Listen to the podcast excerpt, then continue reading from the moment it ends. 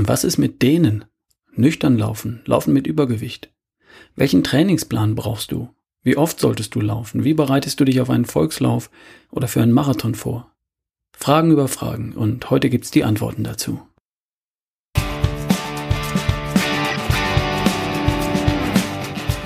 Hallo, ich bin's, Ralf Bohlmann von ralfbohlmann.com, dein Coach und dein Mentor für dich in gesund, schlank und fit und gut drauf.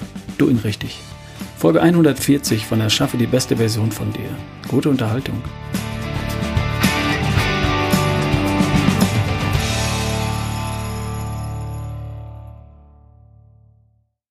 Moin, moin. Was gibt's Neues? Ein Jubiläum. Wir haben die zweite Million geknackt. Vor einer Woche wurde die zwei Millionste Podcast-Episode heruntergeladen und gehört. Das heißt korrekterweise, über 5,6 Millionen Mal wurde eine der Episoden zumindest mal angespielt, mal reingehört. Zwei Millionen Mal wurde eine Episode bis zum Ende gehört. Bei 140 Folgen sind das über 100, nein, sind das über 14.000 Hörer pro Folge im Durchschnitt. Wahnsinn. Und du bist also einer von rund 10.000 Hörern, die regelmäßig meinen Podcast verfolgen. Und dann gibt es noch Tausende, die hin und wieder mal eine Folge herauspicken. Cool. Also vielen, vielen Dank dafür, dass du dazugehörst und dich in deiner besten Version erschaffst. In deinem eigenen Tempo und auf deine eigene Art und Weise. Das war mir immer wichtig und das ist es auch noch. Ich möchte dich inspirieren und motivieren und ein wenig informieren, hier und dort. Weitergeben, was ich selbst lese, höre, lerne und an mir selbst ausprobiere. Wir müssen ja nicht alle für uns allein das Rad neu erfinden. Und ich erfinde ja auch keine Räder neu. Ich sammle Informationen, aus möglichst guten Quellen und ich filtere Informationen. Ich lasse meinen Bullshit-Detektor drüber laufen. Ich versuche bei all den Informationen, die verbreitet werden, die Spreu vom Weizen zu trennen und ich probiere aus. Was bei mir funktioniert, das gebe ich weiter. Und jeder, der mag, darf sich davon nehmen, was er möchte und alles andere gern ignorieren. Ich halte dir mit dem, was ich hier mache, nur den Obstkorb hin. Nimm dir raus, was dir gefällt. Vor zweieinhalb Jahren, als das alles begann, hätte ich mir nicht träumen lassen, dass ich damit so viele Menschen erreiche. Mehr als zwei Millionen Mal bis heute. Vielen Dank. Was gibt's noch? Ich stecke gerade mitten in den CrossFit Open. Und das muss ich dir kurz erklären. CrossFit, das ist ja diese Fitnessmethode oder Sportart, wenn du so willst, bei der es darum geht, alle Bereiche der Fitness zu trainieren, also zu erhalten und zu verbessern. Als da wären Kraft, Ausdauer, Schnelligkeit, Beweglichkeit, Durchhaltevermögen, Balance, Koordination, Agilität. Und die CrossFit Open, das sind die Qualifikationen für die offiziellen Weltmeisterschaften, die CrossFit Games, die im September in den USA stattfinden. Der Sieger dort nennt sich The Fittest on Earth, der fitteste der Welt. Über 400.000 Menschen weltweit nehmen aktuell an der Qualifikation teil. Fünf Wochen lang wird jede Woche ein Test bekannt gegeben und die Teilnehmer haben vier Tage lang Zeit, diesen Test zu absolvieren, und das Ergebnis online einzutragen. Und anschließend kann man sich mit allen anderen Teilnehmern auf der ganzen Welt vergleichen. Wo steht man in der eigenen CrossFit-Box, in Deutschland, in Europa und auf der Welt im Vergleich mit all den anderen Teilnehmern in der gleichen Altersklasse? Ziemlich cool. Die Besten daraus qualifizieren sich für die Vorausscheidungen, die Regionals, so heißt das. Die finden in diesem Jahr für die Region Zentraleuropa, übrigens in Berlin statt. Fahr ich hin, schaue ich mir an. Und die Besten der Vorausscheidungen qualifizieren sich für die Games im September. Die 40 fittesten Männer und die 40 fittesten Frauen der Welt. Und die jeweils fittesten 20 in ihrer Altersklasse, Teenager und Masters. Zwei Wochen liegen jetzt hinter uns, mit drei einzelnen Wertungen. Zwei davon konnte ich gewinnen in meiner Altersklasse in Deutschland.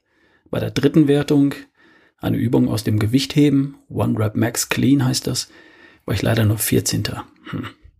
Mit 1,75 Meter Körpergröße und 75 Kilogramm Gewicht ist das nicht gerade meine Spezialdisziplin. Und es gehört halt dazu. Kraft ist halt auch ein Fitnesskriterium. Also aktuell nach zwei Wochen und drei Wertungen liege ich auf Platz 4 in Deutschland. Fittest in Germany, Männer 50 bis 54 Jahre. Und drei Wochen liegen noch vor uns. Es wird also noch drei, mindestens drei Wertungen geben und ich will noch aufs Podium. Im letzten Jahr war es am Ende für mich der Rang 5 in Deutschland. Mal sehen, was geht. Ich werde weiter berichten.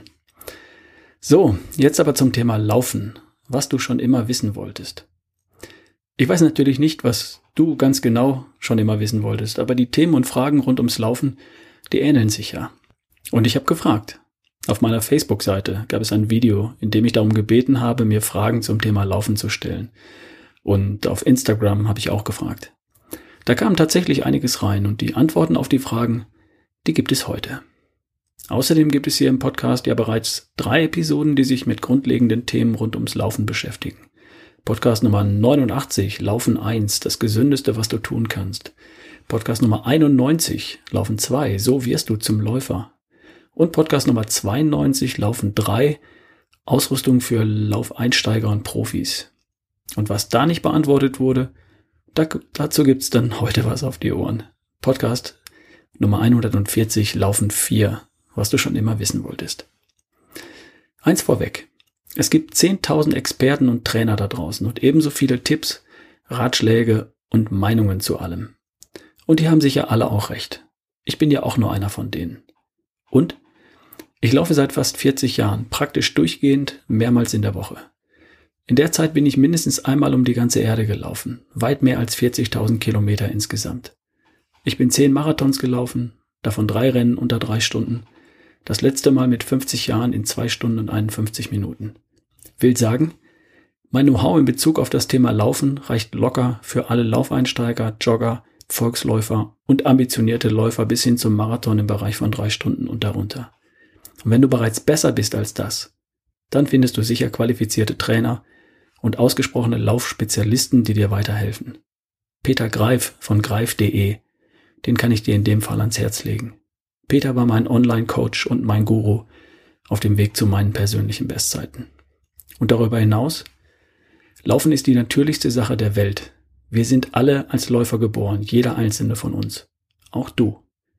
Selbst dann, wenn es sich für dich im Augenblick nicht so anfühlt, weil deine Laufmuskeln etwas erschlafft sind, deine Gelenke ein wenig eingerostet und weil vielleicht etwas Wäsche auf dem Waschbrett liegt.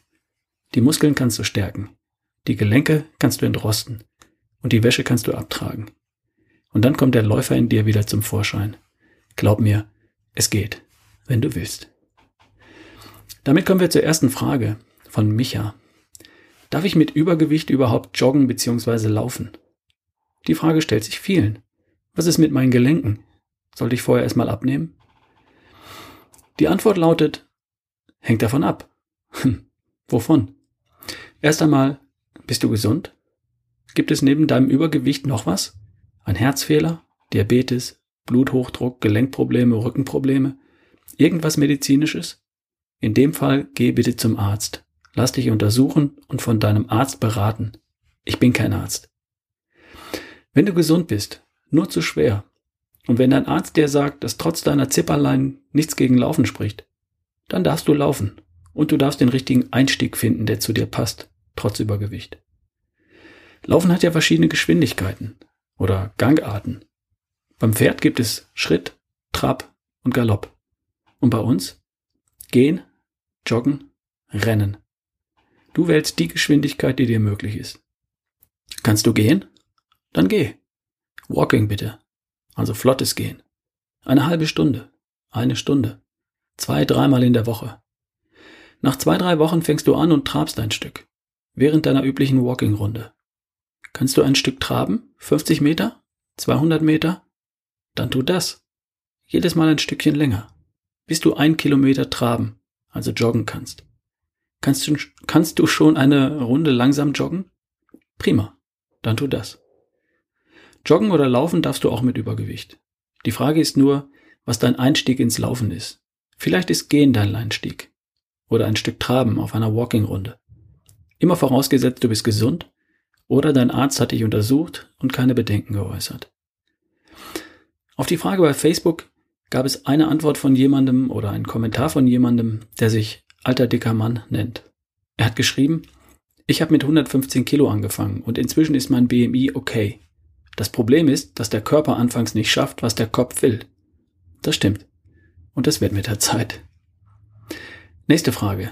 Die kam gleich zweimal und die Beantwortung hat sich schon fast erledigt. Es geht um Laufen bei Minustemperaturen. Birgit schreibt, hatte heute vor, früh zu laufen, aber die minus 6 Grad plus Wind haben mich davon abgehalten. Ist es richtig, bei solchen Temperaturen bzw. Bedingungen etwas anderes zu finden? Indoor? Und Lines fragt, ist es nur ein Gerücht, dass Laufen bei Minusgraden ungesund ist? Oder ist es nur eine Ausrede, um nicht die Komfortzone zu verlassen? Die Antwort von mir? Ja. Es ist nur ein Gerücht. Dass Laufen bei Minusgraden ungesund ist, ist ein Gerücht. Und ja, es ist nur eine Ausrede, um nicht die Komfortzone zu verlassen. Also, natürlich gibt es Extreme, bei denen es ratsam ist, sich wirksam gegen Erfrierung zu schützen. Oder, wenn einem das zu mühsam ist, eben zu Hause zu bleiben. Ansonsten spricht nichts gegen körperliche Anstrengung bei Minusgraden. Frag mal einen Eskimo. Ich selbst habe auch bei minus 15 Grad trainiert. Also trainiert. Gut vorbereitet und geschützt natürlich. Seit dem 7. Januar in diesem Jahr laufe ich unter der Woche morgens vor dem Frühstück. Und da waren es zuletzt auch manchmal minus 8 Grad. Kein Problem. Die richtige Kleidung, Mütze, Handschuhe, ein Schutz für Hals und Mund und los. Ich muss nach spätestens zwei Kilometer die Handschuhe ausziehen, den Mundschutz in die Tasche stopfen und die Jacke öffnen, damit ich nicht überhitze. Hör auf deinen Körper und raus mit dir. Und bevor du dir was abfrierst, bleib halt daheim. So viele Tage mit minus 10 Grad haben wir ja nicht mehr. Nächste Frage. Ich habe im Mai 2017 angefangen und würde gern im Sommer 2018 in Köln den Halbmarathon laufen. Ich habe noch ein Gewichtsthema mit 105 Kilogramm. Und das sollte bis Juni erledigt sein. Wie trainiere ich neben Familie und Beruf für den Halbmarathon? Die Frage kam übrigens über Instagram von jemandem, der sich dicker alter Mann nennt. Den hatten wir eben oben schon. Noch nennt er sich dicker alter Mann nennen. Spätestens im Sommer wird er sich ja vermutlich fitter alter Mann nennen. Also, fitter alter Mann. Wie trainierst du neben Familie und Beruf? Ganz einfach. Du trainierst dreimal in der Woche. Mit drei Trainingsläufen in der Woche kannst du im Sommer Halbmarathon laufen. Einmal läufst du kurz und dafür flott, einmal eine mittlere Distanz und locker und einmal läufst du eine lange Einheit und so langsam wie nötig, um die Distanz zu schaffen.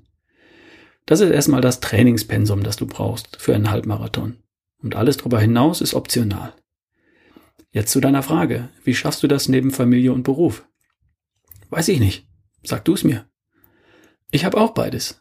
Eine Familie, bestehend aus einer Frau und drei Töchtern. Und einen Job. Als Coach, als Workshop-Trainer und als Autor.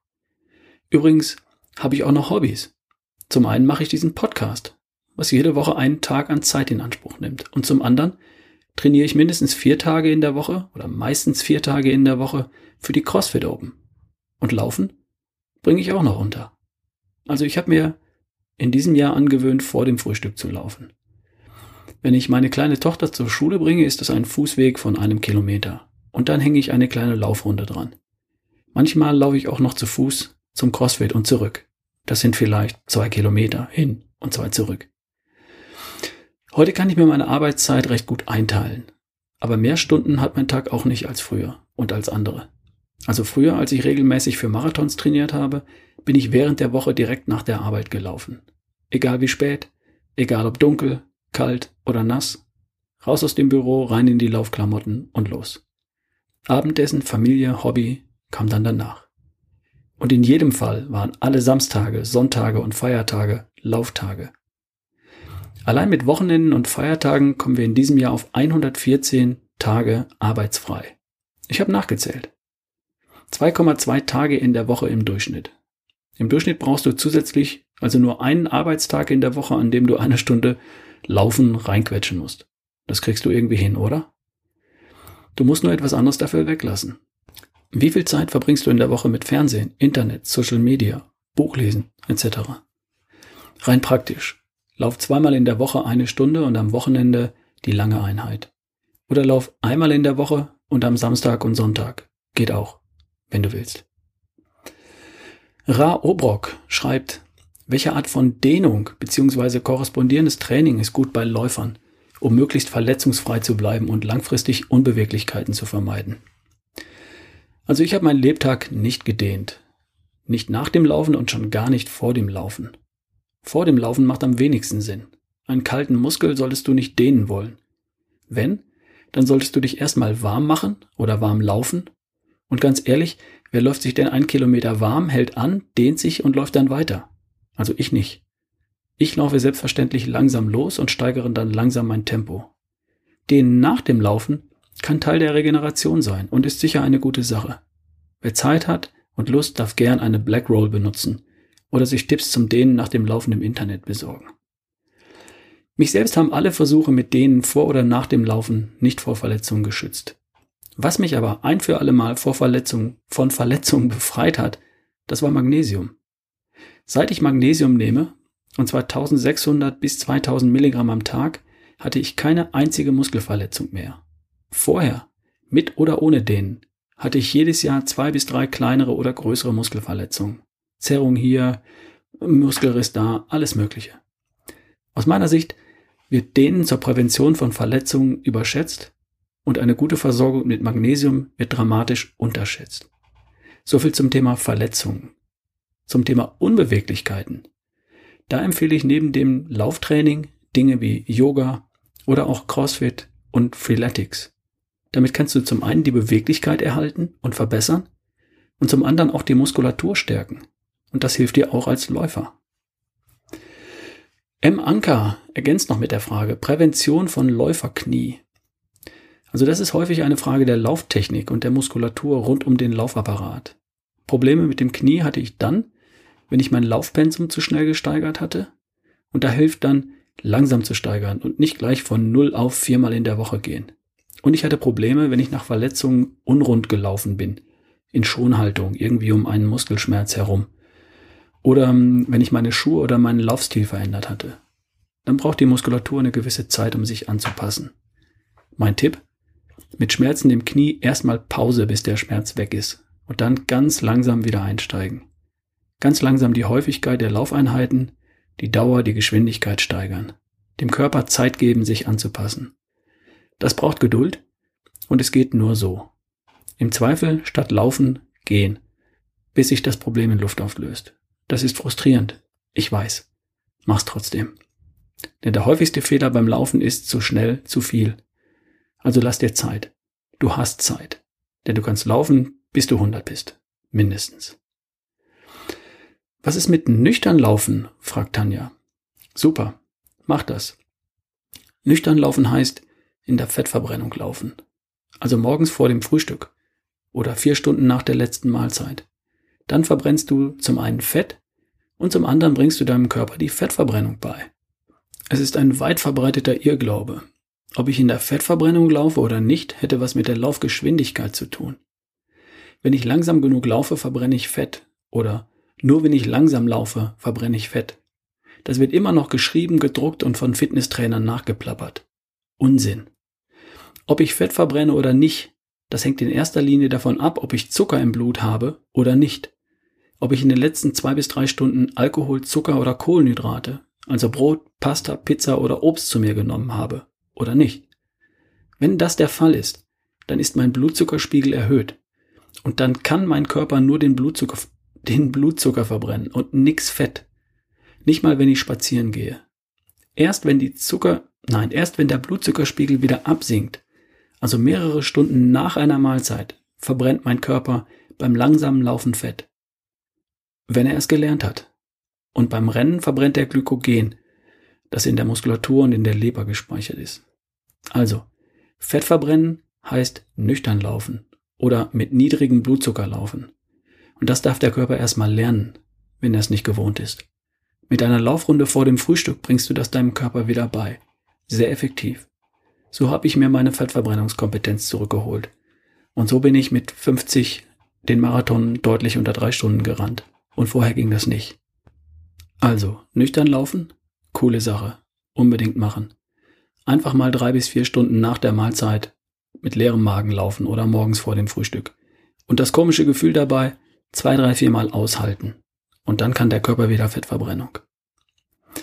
Okay, nächste Frage. Tanja fragt nach dem Unterschied zwischen Intervalltraining und Laufeinheiten mit der gleichen Geschwindigkeit und dafür unterschiedliche Distanzen. Also Intervalltraining bedeutet, du läufst kurze Passagen oder kurze Einheiten in höherer Geschwindigkeit. Das machst du, um schneller zu werden, also um deinen Körper an höhere Laufgeschwindigkeiten anzupassen. Die Distanzen beim Training zu variieren, hingegen versetzt dich in die Lage, immer längere Distanzen laufen zu können. Es gibt ja zwei Kompetenzen beim Laufen, schneller und länger. Wenn du dich als Läufer verbessern willst, dann willst du in der Regel beides. Länger und schneller laufen können. Oder? In dem Fall variierst und steigerst du im Training sowohl die Distanz als auch die Geschwindigkeit. Wenn du drei Einheiten in der Woche zur Verfügung hast, dann ist es eine probate und erfolgreiche Methode, Folgendes zu tun. Eine Einheit läufst du relativ kurz und flott, zum Beispiel fünf bis acht Kilometer, schnell. Eine zweite Einheit läufst du entspannt bei mittlerer Distanz, zum Beispiel acht bis zehn Kilometer, normale Geschwindigkeit. Und eine dritte Einheit läufst du lang und so langsam wie nötig, um durchzukommen, zum Beispiel zwölf 15 oder 18 Kilometer.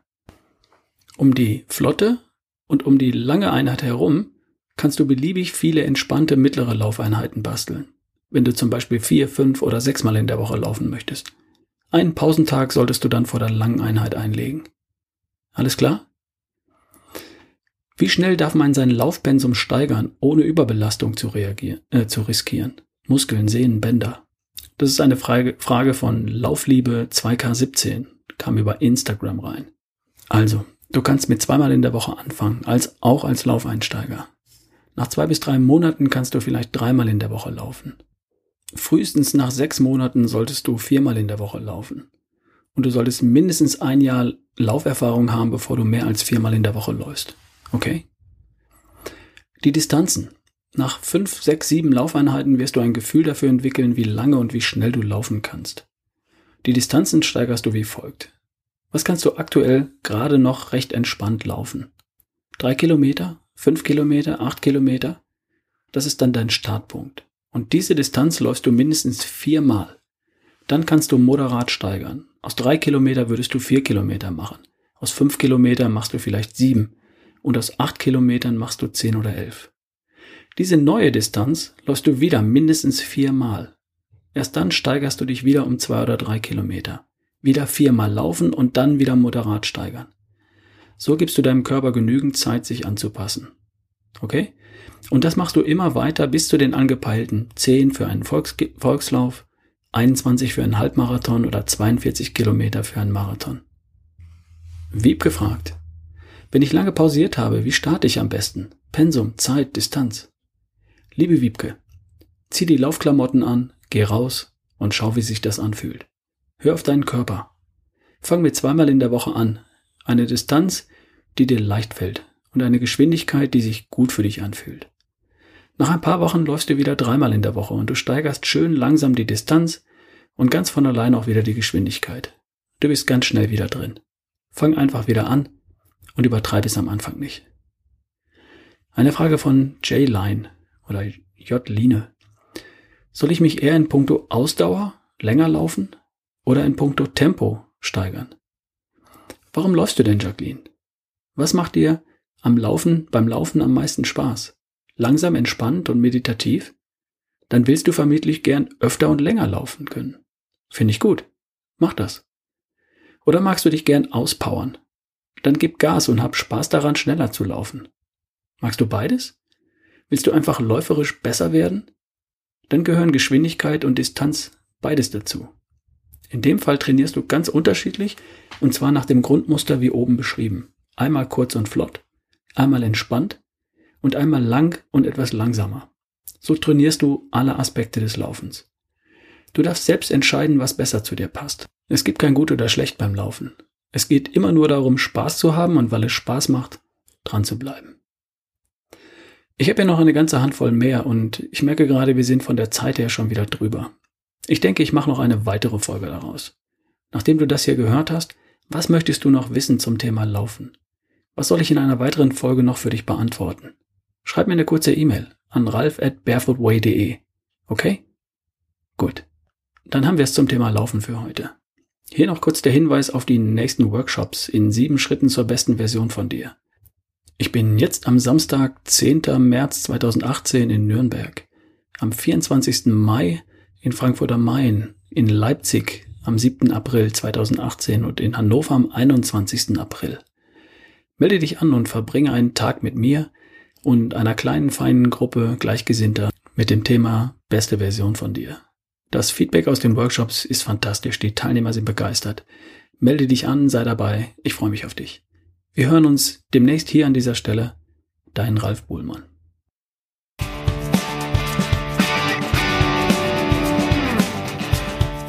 Ich habe noch eine Bitte. Nimm dir doch zwei Minuten Zeit und gib mir in iTunes eine Bewertung und vielleicht eine kurze Rezension. Das bestimmt bei iTunes mit über das Podcast-Ranking und das entscheidet wiederum darüber, wie leicht dieser Podcast von anderen gefunden wird. Mit deiner Bewertung und mit deiner Rezension hilfst du also anderen, diesen Podcast zu finden. Und natürlich unterstützt du damit auch mich. Ich weiß, dass die meisten sich diese Mühe nicht machen. Und vielleicht bist du ja bereit, mich zu unterstützen. Vielen, vielen Dank.